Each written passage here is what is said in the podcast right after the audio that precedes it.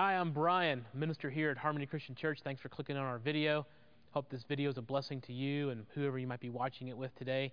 If you'd like to find out more about us, you can go to harmonychurch.tv and while you're there checking out like kind of who we are, if you'd like to give us a donation, you can do that by sending a one-time gift or recurring giving. Uh, you can also send us a gift by just mailing it to us if you'd like. Our mailing address is 7100 South Choctaw Road, Choctaw, Oklahoma 73020. Maybe you'd like to give us a call. Uh, you can do that at 405 391 7310. Uh, you can also find us on Facebook at, at Choctaw HCC. You can find out some things that are happening here around the church. Uh, if you're watching us locally, uh, it'd be great to see you maybe on a Sunday soon, on Sunday morning at 10:30. It'd be great to see you in person. God bless you. When I was a kid, my family liked to play board games like Monopoly, Sorry, card games like Uno. Uh, maybe you've gotten familiar with some of those over the past couple of months. Maybe you've been out there purchasing some more board games or card games to play with your family with all the more home time that we've all had here recently.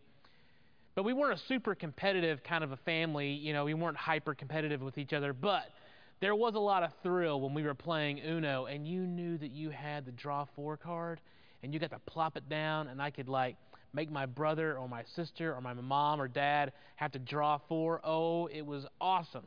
It was great. You could put that draw four down and it was like, take that. You're going to have to draw four. I win. You lose. This is great. You know, who doesn't like to win? Like, we all like to win. I mean, even if you don't like board games or even if you don't like card games, like, everybody likes to win. Eh, you know, nobody likes to lose. And it just seems like right now, in so many ways, we're just losing. There's just so many things that we've lost. We've lost touch with family or maybe friends due to social distancing and isolation and quarantine. We've kind of been cut off in a lot of ways, and it just seems like life is just kind of pressing down on us in just so many ways. And, and when life presses in and, and presses down, it, it kind of begs the question of just what's coming out of us? Like, like what, what's going on with us when life is pressing in on us and what's going on there? Like, like what, what happens when it feels like we're just losing and losing? Because there's so many things that, that are pressing down on us. You know, the pandemic is pressing down on us. Uh, being home more is pressing down on us. What are we going to do with the kids and school and education and daycare? Uh, pressing down on us. The economy pressing down on us. There's so many things that are just pressing in and on and around us right now, and it's just kind of squeezing in on us, and it kind of makes us beg the question of when we're getting squeezed, just what is it that's coming out of us, just in our lives? Like, like what's what's coming out when we're getting pressed and squeezed and, and pushed around like this by life? Like, just what's happening to us, kind of in life when that happens, especially when we're experiencing so much loss and so much grief. A lot of us, it's when all these things are pressing down, it's you can kind of lose some hope, and there doesn't seem to be a lot of light in our lives at times. It, it makes it really hard to be grateful. I mean, but even saying gratitude in the midst of being pressed down on like that just sounds kind of weird and strange and odd. And but yet I would tell you that gratitude and grief are not polar opposites. That perhaps grief and gratitude are one or two different sides of the, of the same coin. They're not polar opposites, but the culture we live in makes that really hard. We live in a culture that we're either black or white. You're either for or against. It's either yes or no. And so it's hard for us to see gratitude and grief coming together, but, but they do.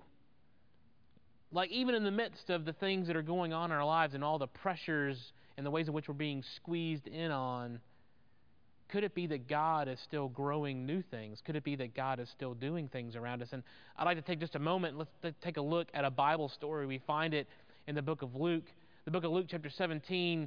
And, and in this passage, we see, uh, we see some people who have had some experiences in their life where life is pressing down on them, where life is squeezing them. And it wasn't like decisions and choices that they made, it's stuff that happened to them. But even in the midst of this, gratitude can be found. And we find this story in Luke 17, starting in verse 11, says this. Now, on his way to Jerusalem, Jesus, Jesus traveled along the border between Samaria and Galilee. As he was going into a village, ten men who had leprosy met him. They stood at a distance and called out in a loud voice, Jesus, Master, have pity on us. So Jesus is headed to Jerusalem, and he was doing something that uh, few Jews would do in his day, but, but a few did, and that was to kind of save a little bit of walk time. They would kind of cut through just a little bit of Samaria to save a little bit of time on their way to Jerusalem. Most Jews just avoided Samaria. You probably already know that. And, and most Jews, you probably already know this, most Jews, uh, well, they just hated Samaritans. In fact, Samaritans hated Jews. Uh, little Jewish boys and girls and little Samaritan boys and girls, they didn't play with each other. They didn't go to the same schools. They were told from the time that they were little bitty to kind of hate on each other. If a Jew saw a Samaritan in need, I ain't helping you. If a Samaritan saw a Jew in need, I ain't helping you. There was no love lost between these two groups of people. And Jesus finds his way into Samaria there, and he sees 10 guys that are calling out to him at a great distance. They're kind of a distance away, but it's not that Jesus is keeping their distance. We're told that they are at a distance. Maybe they just did that by choice, or it could just be the ancient form of social distancing that they are experiencing in this moment.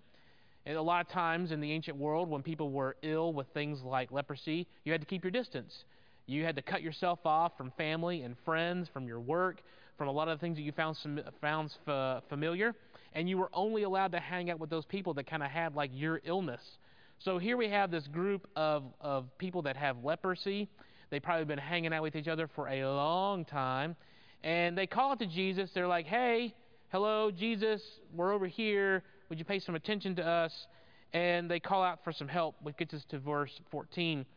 It says, When he saw them, he said, Go show yourselves to the priest. And as they went, they were cleansed. Now, that's kind of a mind blowing event just to even kind of think about that uh, being healed in that kind of a way. And that's sort of certainly a, a miraculous thing that happens. And we don't know if it happened like immediately. Like, is this just a few steps on their way to show themselves to the priest? Is it 25 steps? Is it some, maybe they had an ancient step counter, and at some point in time, um, you know, at step number 5,000, all of a sudden, you know, they're healed. But at some point in time, on their way to see the priest, they're healed this miraculous thing happens, and certainly that grabs our attention. That's where our kind of our focus goes. But it's not really like the main focus of the passage because there's still more to come. Like there's Jesus' response to some of these things that are happening here. So, so it says it says this, uh, verse 15. It says, uh, uh, uh, one of them, when he saw he was healed, came back, praising God in a loud voice. He threw himself at Jesus' feet and thanked him, and he was a Samaritan.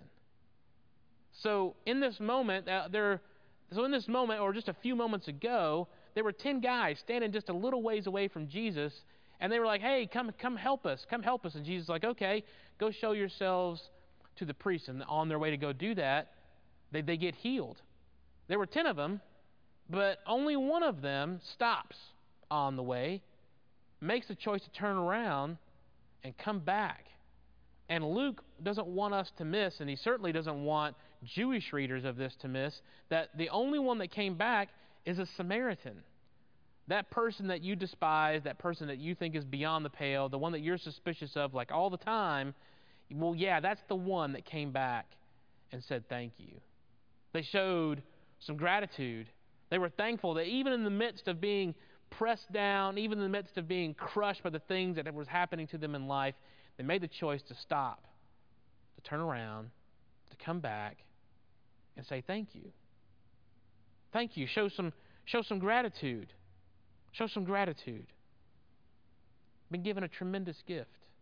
In fact, all of them have been given a tremendous gift. They all were healed, but only one came back to say thank you. And Jesus doesn't miss this. In fact, uh, in verse 17, we read this it says, Jesus asked, Were not all ten cleansed? Where are the other nine? Has no one returned to give praise to God except this foreigner? Then he said to them, Rise and go. Your faith has made you well. So Jesus can count. He's got 10 fingers, and he's like, Hey, wait a minute. There were, there were 10 guys standing over there, and only one came back. Like, where'd everybody else go? Only one came back to say, Thank you. And it, Luke says something kind of interesting here about this one that chose to come back and say thank you. It's not only that that guy was healed, Luke says that, uh, that not only are they healed, but they're well. I mean, you do know that's a difference, right? There is a difference between being healed and being well. Like you can have all the resources you need and still not be well. You can be comfortable and still not be well. You can be healthy and still not be well. And, and here in the story, we see the same thing. These, these other nine were healed. Well, we certainly we don't know what they experienced. I'm, I'm sure that they were grateful on some level for what had happened. And while they had experienced a healing, they weren't well. They weren't made complete. They weren't made whole. There was a lack of gratitude. Perhaps they were grateful, but they never expressed it, and we'll never know if they were. This one is the only one that came back and said, Thank you. You know, gratitude has a way of helping us see a bigger picture, has a way of helping us see a better picture. In fact, being a truly just grateful person is the ability to say thank you for all the things that have gotten you to the spot that you're in in life. And that's hard. That's difficult. It's difficult because we live in a, we live often in the world where like we feel like we have to choose. We feel like we have to pick between the people and the events that are that are the good ones, the the things that we are grateful for, and then we have to pick between the other events and the other people that we aren't grateful for. And we have to kind of keep those two things separated, and we have to have this choice between accepting these and not accepting these. But yet, this story tells us here that even in the midst of difficult circumstances, even in the midst of the pain of things, there's gratitude. And there's being well in the midst of all those things. I don't know about you, but uh, I like orange juice. Bit of an orange juice fan. I'm, I'm I'll be honest, I'm not much of a juicer uh, or anything like that, but but maybe you are. Maybe you like to make the juice and stuff. And they, they say that when you when you you know juice like your own oranges and stuff like you're getting like all the nutrients and all the vitamins and and all the things that you possibly can kind of like out of that orange. And so like if you were to take the orange and you you know you stick it on the machine here, you just kind of make yourself a little bit of orange juice. You get yourself a little bit of juice out of this orange. You get just a little bit. You get just a little bit, but the only way that that happens the only way you get any juice out of this orange at all is that you have to squeeze it. You, you got to put it on the machine and you got to squeeze it down in order to get even just a little bit of juice out of it. So, in order to get any kind of good out of it, you got to squeeze it. The same thing kind of with our lives. Sometimes, even in the midst of being squeezed and being pressed down and pressed on upon, good things come out. Good things are still available, uh, they're, they're still here. I guess what I'm trying to say is this. Maybe there's a lack of light in our lives. Maybe there's a lack of hope in our lives. Maybe sometimes the only thing that we can see in our lives is all the things that we have lost because of a lack of gratitude. We, we, we just stop saying thank you for the things that are in our lives. It's a lack of gratitude.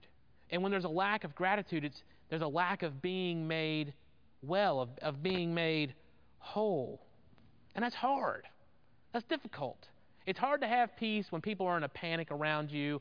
It, it's, it's hard to feel well when it seems like everybody is sick around you. It's, it's, hard to, it's hard to have those things. It's difficult when you're being pressed, when you're being squeezed. And yet, we are told this little passage here lets us know that we still have a choice to make. This one Samaritan made the choice to take responsibility for the gratitude in his life. He stopped on his way to see the priest, turned around, came back, and said thank you to Jesus. Back in the ancient day of 2003, there were some researchers that got together to figure out like does, does gratitude have any kind of effect on people's lives and it was, the research has been reduplicated many times, but, but basically the, the little simple little research study that they did was this. They got a group of participants, and over a period of 10 weeks, they asked them to write down every single day words or sentences about things that they were grateful for on that particular day. And they did it. And at the end of 10 weeks, they sat down, they met with the researchers, they went over the things that they were grateful for. And what the researchers found was is that after 10 weeks, just 10 weeks of writing down words and just little sentences about each little day about things that those people were grateful for, what they found was is a reduction in the anxiety level of those people. I guess you could put it like this. Gratitude is an antidote to anxiety. And if we're all experiencing anything right now, if we're all feeling squeezed right now, the things that's kind of coming out of us is a lot of anxiety and a lot of stress and a lot of experience of all the things that we've lost. What about just a little bit of gratitude? Gratitude has this way of bringing hope and light back into the room, making us grateful for the things that we have seen the things that we have in our lives. Maybe we might just take a lesson from this Samaritan. Maybe we all just need to stop for a moment, turn around, head back to Jesus, and just say thank you. Thank you for the things that we have, so that we aren't just healed from whatever, but maybe we might just experience being well. God bless you. This is Psalm 96. Sing to the Lord a new song. Sing to the Lord all the earth. Sing to the Lord, praise his name, proclaim his salvation day after day. Declare his glory among the nations, his marvelous deeds among all people. For great is the Lord, and most worthy of praise. Peace be with you.